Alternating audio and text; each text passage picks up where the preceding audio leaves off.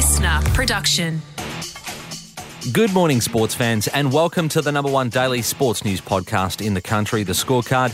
I'm Brett Thomas, and this is your fast, fun hit of sport for Friday, June 2nd. Today, we flash back to the tennis love triangle involving the special Ks. Is Carlton's coach kidding himself? The Flying Queenslander on his match winning origin moment, and women's state of origin takes centre stage. Let's rip in. She'll set a match, Kokkinakis. Trois manches deux.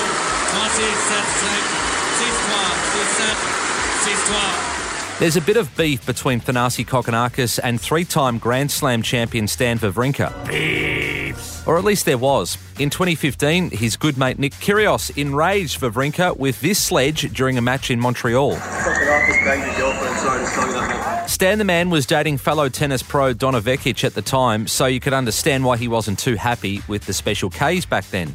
Eight years on, and Kokkinakis and the Stanimal He has many names. faced off at the French Open, a tournament Wawrinka won back in 2015, and Kokkinakis had his best showing on clay, reaching the third round. Kokkinakis held a two-set to one lead, but fell apart in the fourth set tiebreak, and while he raced out to a four-love lead in the fifth, was forced to fight all the way in an epic match lasting 4 hours and 38 minutes. Now, maybe it's just because he won, but it seems like that love triangle from years ago is all forgotten now. I'm playing a legend. Um, he was showing glimpses of, you know, him at his best, especially early on. So I just tried to weather the storm. But yeah, incredible atmosphere. I feel like I've got a lot of dramatic matches. It's probably my fault that I can't put them away earlier or testament to these guys that I'm playing. They're just legends, so they make it really tough on you. So yeah, definitely, definitely a pretty crazy ending. You could accuse Under Siege Carlton coach Michael Voss for having his head in the sand when saying this about their four game losing streak and where their season sits. I don't think we're actually too far. I don't think you're never too far away. But there are some things that we obviously need to, you know, we need to get to work on. The priority being for us is the message hasn't changed around our defence and giving ourselves opportunities. So I would say they're four goals away. That's been around the average mark of their losing margins over the past month. But then again, what else is Vossi supposed to say? We're terrible. We're so far off, I may as well go back to Brisbane. Or if Harry McKay doesn't start kicking straight, my hair will turn from red to purple. I'm not very good. So we'll cut the Blues coach some slack, but that patience will only last so long, especially for a supporter base that hasn't seen a premiership since 1995 or even had a final to attend in a decade. They simply have too much talent with Coleman medalist Sin McKay, as we mentioned, and Curnow up forward, Paddy Cripps, Sam Walsh in the middle, and Jacob Weitering down back to be playing like this. Tonight, Friday night, is a massive chance to snap themselves out of this slumber and track back to the top eight against a Melbourne side whose form has been a bit shaky this season. Unfortunately for Carlton, though, former Saint star Leigh Montagna is predicting another night of pain ahead. not falling for Carlton anymore. I've fallen into that trap. So Melbourne are actually going pretty well. Melbourne are not going as bad as people think, so they should win. Holding a mid season trade period in the AFL isn't a new idea. In fact, the debate is becoming almost as common as the inane discussion around whether we should have a night grand final, which won't happen, or whether footy should be played on Good Friday, which did eventually get off the ground. Don't talk about politics or religion.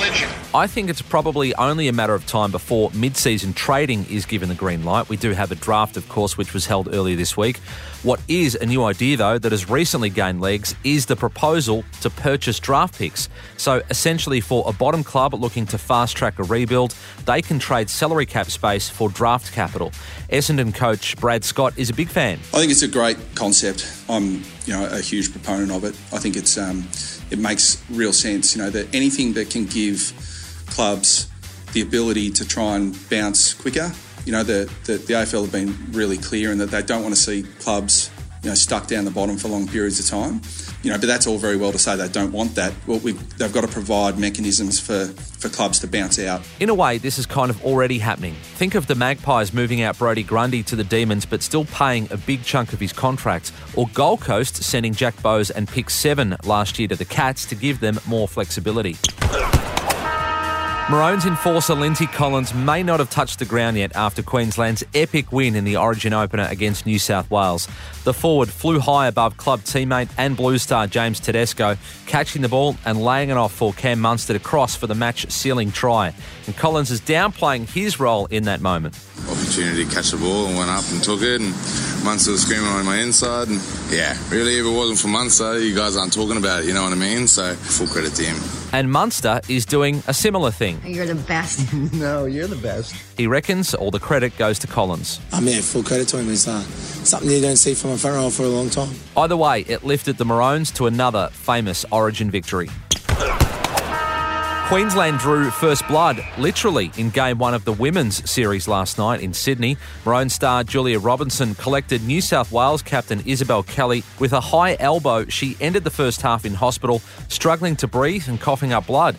Coach Kylie Hilder is fuming. And I, you know, still don't understand why there wasn't even a, a penalty for that. It was just hitting the throat. For the Maroons, under the new point system, Queensland just need to avoid losing by eight points or more in Game 2 in Townsville later this month to claim the Shield.